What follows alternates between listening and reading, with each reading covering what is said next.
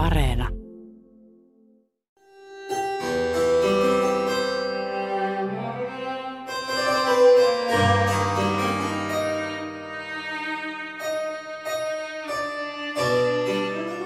So Spinoza is the first democratic philosopher in the history of philosophy, and that is a revolutionary fact. Spinoza on ensimmäinen demokraattinen filosofi koko filosofian historiassa.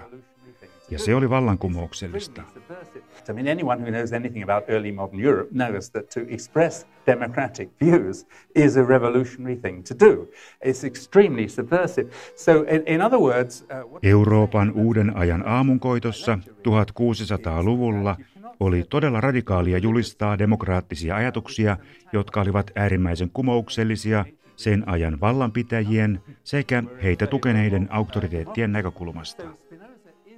Näin tiivistää professori Jonathan Israel Benedict Spinozan merkityksen yhteiskuntaa koskevien aatteiden pitkässä virrassa länsimaisen filosofian historiassa. Spinozan radikaali kritiikki kohdistui sekä maallisiin että uskonnollisiin vallanpitäjiin.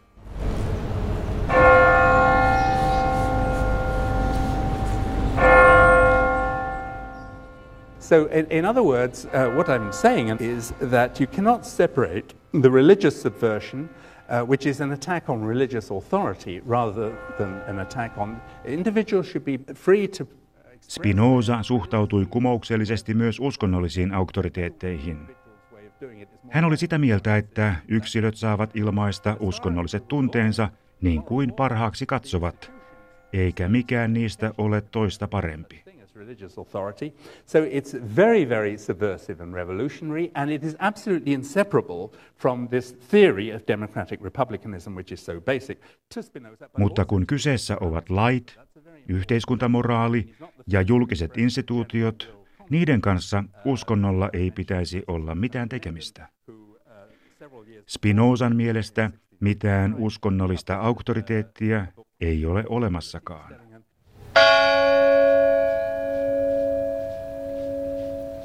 And uh, there the um, it's called the, the general according, according interest. Sellaisen oikeutuksen kiistäminen oli sekin hyvin kumouksellista ja liittyi kiinteästi Spinozan ja hänen lähipiirinsä kannattamaan demokraattiseen tasavaltalaisuuteen. And it is absolutely inseparable from this theory of democratic republicanism, which is so basic, to Spinoza, but also to the group around Spinoza. That's a very important thing.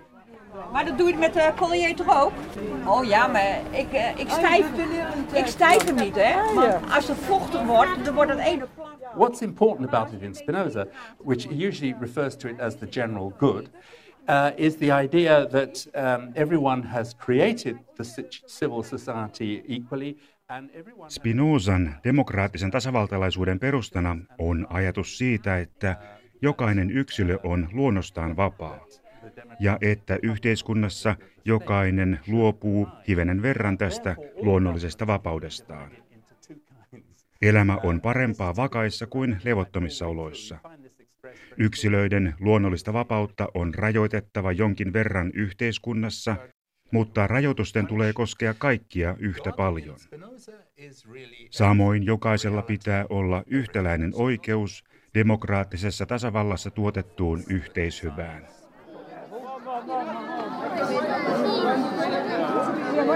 Allemaal gaan lopen douwen.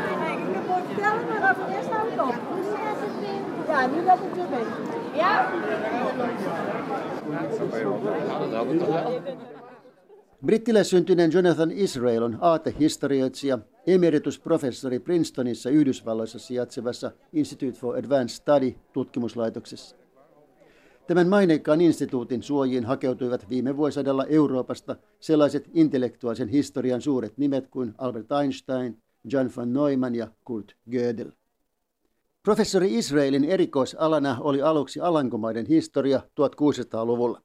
Siitä olikin luontevaa siirtyä tutkimaan Spinozan ajattelua ja toimintaa ja sitä kautta Euroopan valistusaikaa 1700-luvulla ja sen dramaattisinta seurausta vuosisadan lopulla, Ranskan suurta vallankumousta. Israelin mukaan Spinoza ja hänen piirinsä 1600-luvun Hollannissa todella muodostivat sen ryhmän, jonka parissa valistusaatteet ensimmäisen kerran muotoiltiin. Demokraattinen tasavalta oli vallankumouksellinen vaihtoehto uuden ajan alun yksinvaltaisille monarkioille. Ajatuksena se oli joka ikisessä asiassa täydellinen vastakohta Ranskan kuningaskunnalle, jota hallitsi uskomattoman pitkän ajan, 72 vuotta, aurinkokuningas Ludwig XIV tunnuslauseenaan valtio olen minä. Oh ja, maar ik, uh, ik, stijf, ik stijf hem niet, hè. Maar als het vochtig wordt, dan wordt het ene plat. Ja, ja. Maar als je een metaliekdraad erdoor doet, ja. voel maar, hier zit hij ook doorheen. Dat ken ik niet, die metaliekdraad. En dan blijft hij veel mooier hangen. Ja. Zo ook op je... Op je nou, die metaliekdraad... Spinozan kannattama demokraattinen tasavaltalaisuus erosi paitsi yksinvaltaisista monarkioista, myös ajan aristokraattisista tasavalloista. Jälkimmäisiin voitiin hyvin lukea myös filosofin synnyinmaa, Habsburgien Espanjasta irtautunut ja yhdistyneeksi maakunniksi julistautunut Alankomaiden pohjoisosa, joka historiassa tunnetaan Hollannin tasavaltana. Niin sanotun kultakautensa aikana se oli Euroopan vaurain ja vapain maa ja epäilemättä puolustamisen arvoinen. Mutta demokraattisen tasavallan ideaalista Hollantikin oli kaukana. Spinoza sai omakohtaisesti kokea, että edes sen ajan vapaamielisin valtio ei uskaltanut noudattaa hänen mietelausettaan, jonka mukaan vapaassa maassa jokainen saa ajatella niin kuin haluaa ja sanoa sen, mitä ajattelee. Spinozan kirjoitukset yhtä varhaisteosta lukunottamatta kiellettiin ankaran rangaistuksen uhalla myös hänen kotimaassaan.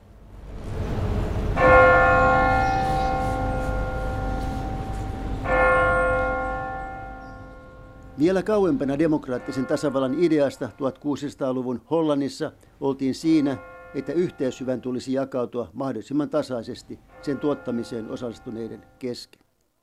Hollantia hallitsi vauras kauppiasluokka, jonka varallisuus syntyi siirtomaiden valloituksista Itä-Intian saarilla ja Karibialla, ja jonka mahtava kauppalaivasto rahtasi paitsi mausteita ja muita trooppisia tuotteita, myös orjia. Jonathan Israelin mukaan tasavaltalaisuus ei sittenkään ollut juurtunut kovin syvälle Alankomaiden yhdistyneiden maakuntien muodostamaan tasavaltaan 1600-luvulla. Itsenäisyys yhdistettiin Habsburgien vastaisin kapinan aloittaneeseen ja itsenäistaistelua johtaneeseen Moritz Oranialaiseen ja oranialaisten hallitsijasukuun.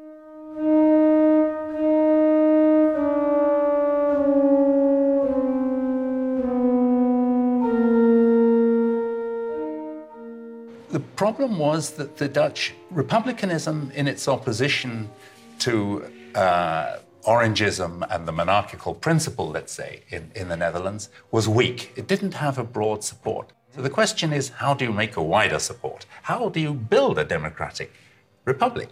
And Spinoza is the first great democratic philosopher. So Ongelmana oli, että Hollannin tasavaltalaisilla oli vastustajinaan oranialaiset – itsenäisyystaistelua johtaneen Moritz Oranialaisen ja hänen sukunsa kannattajat.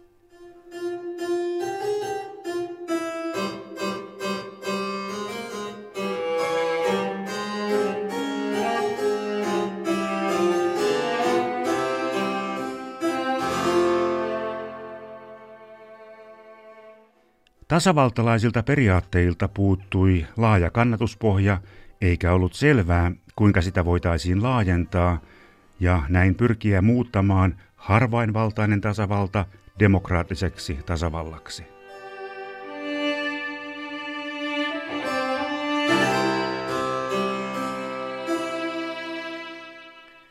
Mutta palataan Spinozaan ja hänen syvällisen oivaltavaan filosofiaansa ja edistykseiseen yhteiskunnalliseen ajatteluunsa. Spinozaa pidettiin vielä sadan vuoden ajan hänen kuolemansa jälkeenkin vaaraisena materialistina ja ateistina. Spinosisti kuului pahimpiin haukkumasanoihin ja viittasi materialismin ja ateismin pahimpaan muotoon. Mutta ollakseen ateisti, Spinoza on kirjoittanut Jumalasta ehkä enemmän kuin kukaan muu ajatteli. Spinozan käsitys Jumalasta nimittäin poikkesi radikaalisti siitä, millaisena kaikki uskontokunnat keskinäisistä kiistoistaan huolimatta Jumalan ymmärtävät. Jonathan Israel kertoo syistä, miksi Spinozan käsitystä olevaisen perimmäisestä luonnosta pidettiin niin shokeeraavana.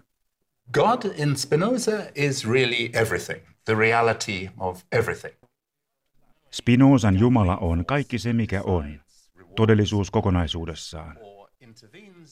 Jumala ei ole ihmisen kaltainen, tietävä, hallitseva voima, joka päättää, palkitsee, rankaisee tai puuttuu luonnollisiin prosesseihin ihmeitä tehdäkseen. Spinozalle jumalinen ilmoitus oli mahdotonta. Sellaista ei voi olla. Tätä pidettiin kaikkein perustavinta laatua olevien uskonnollisten käsitysten kiistämisenä. So it was seen as a denial of fundamental religion. Terribly shocked. 17th century mind, Christian or Jewish.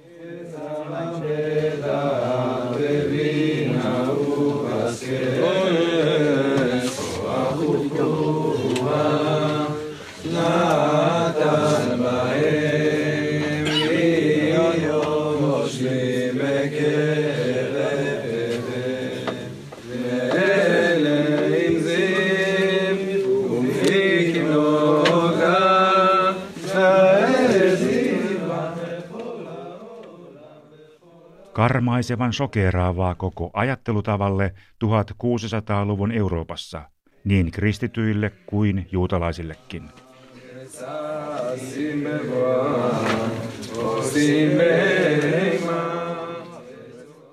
Spinoza siis samaistaa Jumalan ja koko maailman, nykyisin sanottaisiin maailmankaikkeuden, kaiken sen mikä on.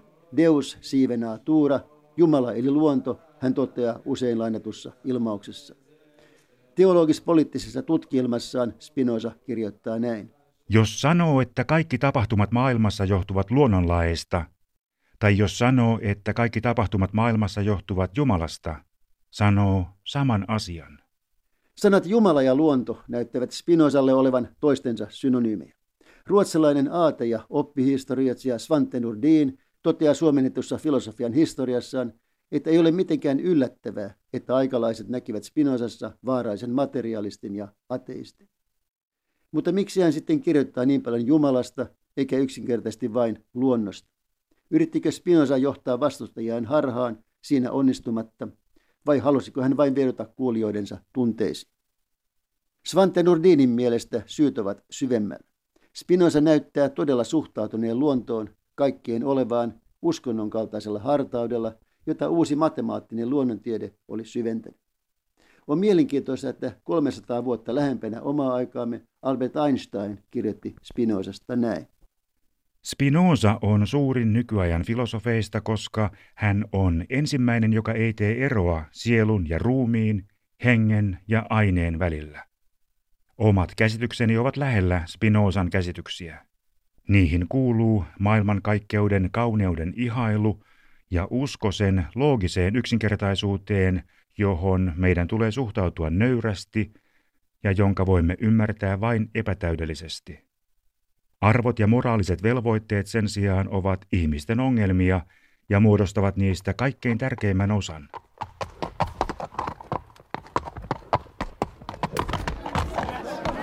Vamos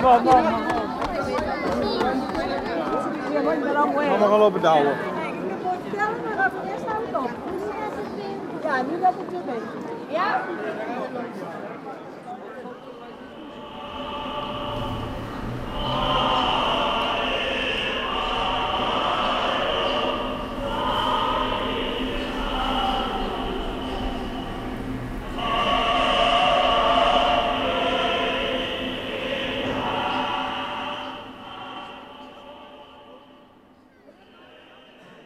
Spinoza syntyi Amsterdamissa vuonna 1632 juutalaiseen perheeseen, joka oli painut Portugalista pakkokäännytystä ja inkvisiitiota Hollantiin ajan mittapuiden mukaan poikkeuksellisen suvaitsevaiseen maahan.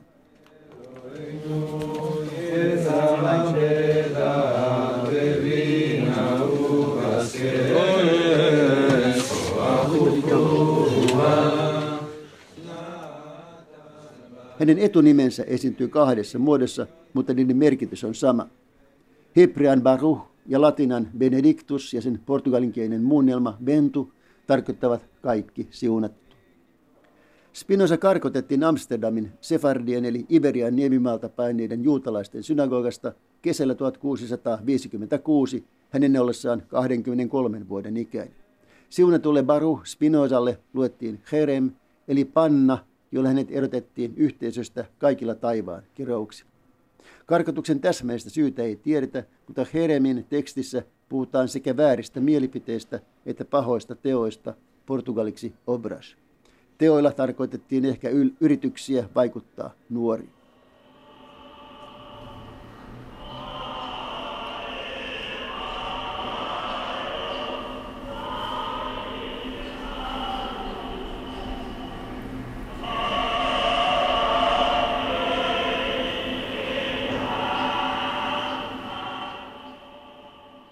Karkatuksen jälkeen Spinoza eli koko loppuelämänsä kaikkien uskontokuntien ulkopuolella. 1600-luvun Euroopassa sellainen oli todella poikkeava. Kuuluminen johonkin seurakuntaan oli yksilön passi yhteiskuntaan, toteaa äskettäin kuollut israelilainen filosofi Jirmiyahu Jovel, joka on kirjoittanut kaksiosaisen kirjan Spinozasta ja muista kerettiläisistä.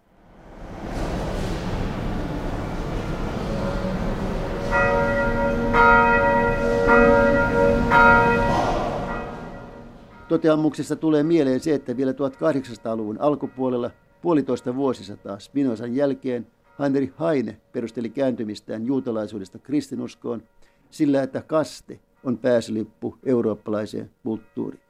Spinozan universaali ajattelu ei vaatinut passia eikä pääsylippua mihinkään.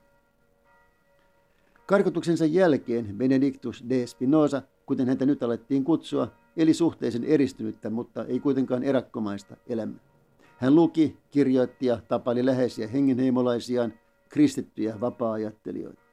Hyvin tärkeäksi kontaktiksi muodostui hänen latinan opettajansa, entinen jesuita Franciscus van den Ende. Spinoza piti myös yhteyttä aikansa muihin filosofeihin, muun muassa Gottfried Wilhelm Leibniziin, joka vieraili hänen luonaan Hollannissa. Myöhemmin Leibniz vähätteli tapaamisen merkitystä mutta ei ehkä ollut sanoissaan rehellinen. Spinozan toisen pääteoksen etiikan suomentaja Vesa Oittinen viittaa esipuheessaan lähteisiin, joiden mukaan Spinoza teki Leibnizin suuremman vaikutuksen kuin mitä tämä tahtoi myöntää. Kenties taustalla vaikutti Leibnizin konservatiivisuus ja Spinozan huono maine. Jälkipolvi muistaa Spinozan, Leibnizin ja heitä vanhemman René Descartesin 1600-luvun kolmena suurena rationalistisena filosofina.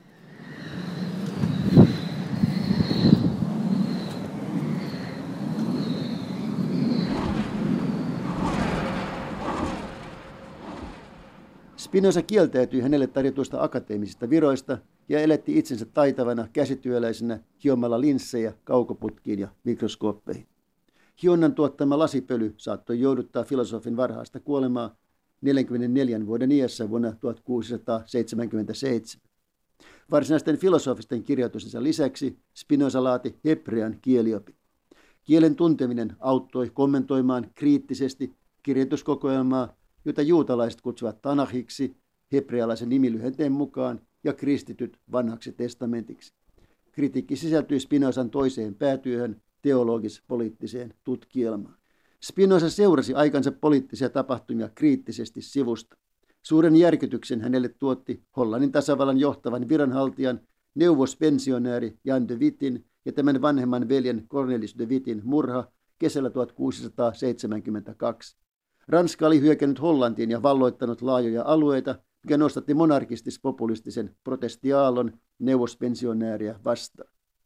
Raivostunut väkijoukko ei vain surmannut Vittin veljeksiä, vaan paloitteli heidät kappaleiksi Haagin keskustassa lähellä Spinozan asunto.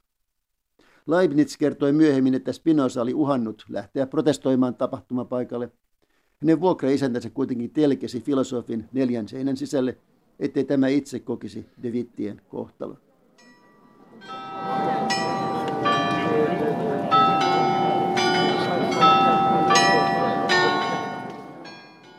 On mielenkiintoista kysyä, onko 1600-luvun Hollannilla ja nykypäivän maailmalla mitään yhtäläisyyksiä.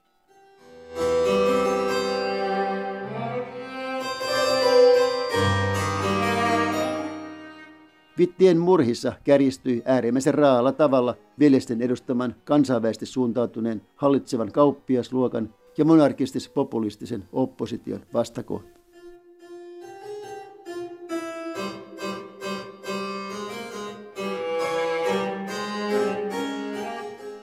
Ehkä siinä oli jotain samaa kuin siinä vastakohtaisuudessa, josta nykyisin ovat toisella puolella globalisaation ja liberaalin demokratian nimeen vannovat ja toisella puolella erilaiset oikeistopopulistiset liikkeet.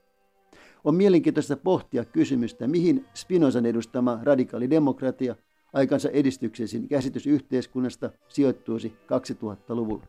Ehkä se puolustaisi tasa-arvoista vapautta ja yhtä suurta osaa yhteishyvästä kaikille ja molempia maailman mitassa. Näin professori Jonathan Israel. What Spinoza was worried about was religious authority, not one particular religion. And I think we should bear that in mind now. It's even possible to argue that if you think that global warming and climate change is even more damaging or potentially... Torjuessaan uskonnollisen auktoriteetin Spinoza ei ajatellut mitään erityistä uskontoa.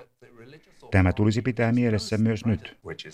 On mahdollista väittää, että ilmastonmuutos ja maapallon lämpeneminen ovat potentiaalisesti jopa paljon vaarallisempia ja tuhoisampia kuin terroristijärjestö ISIS. Tämä on mielestäni järkevä argumentti.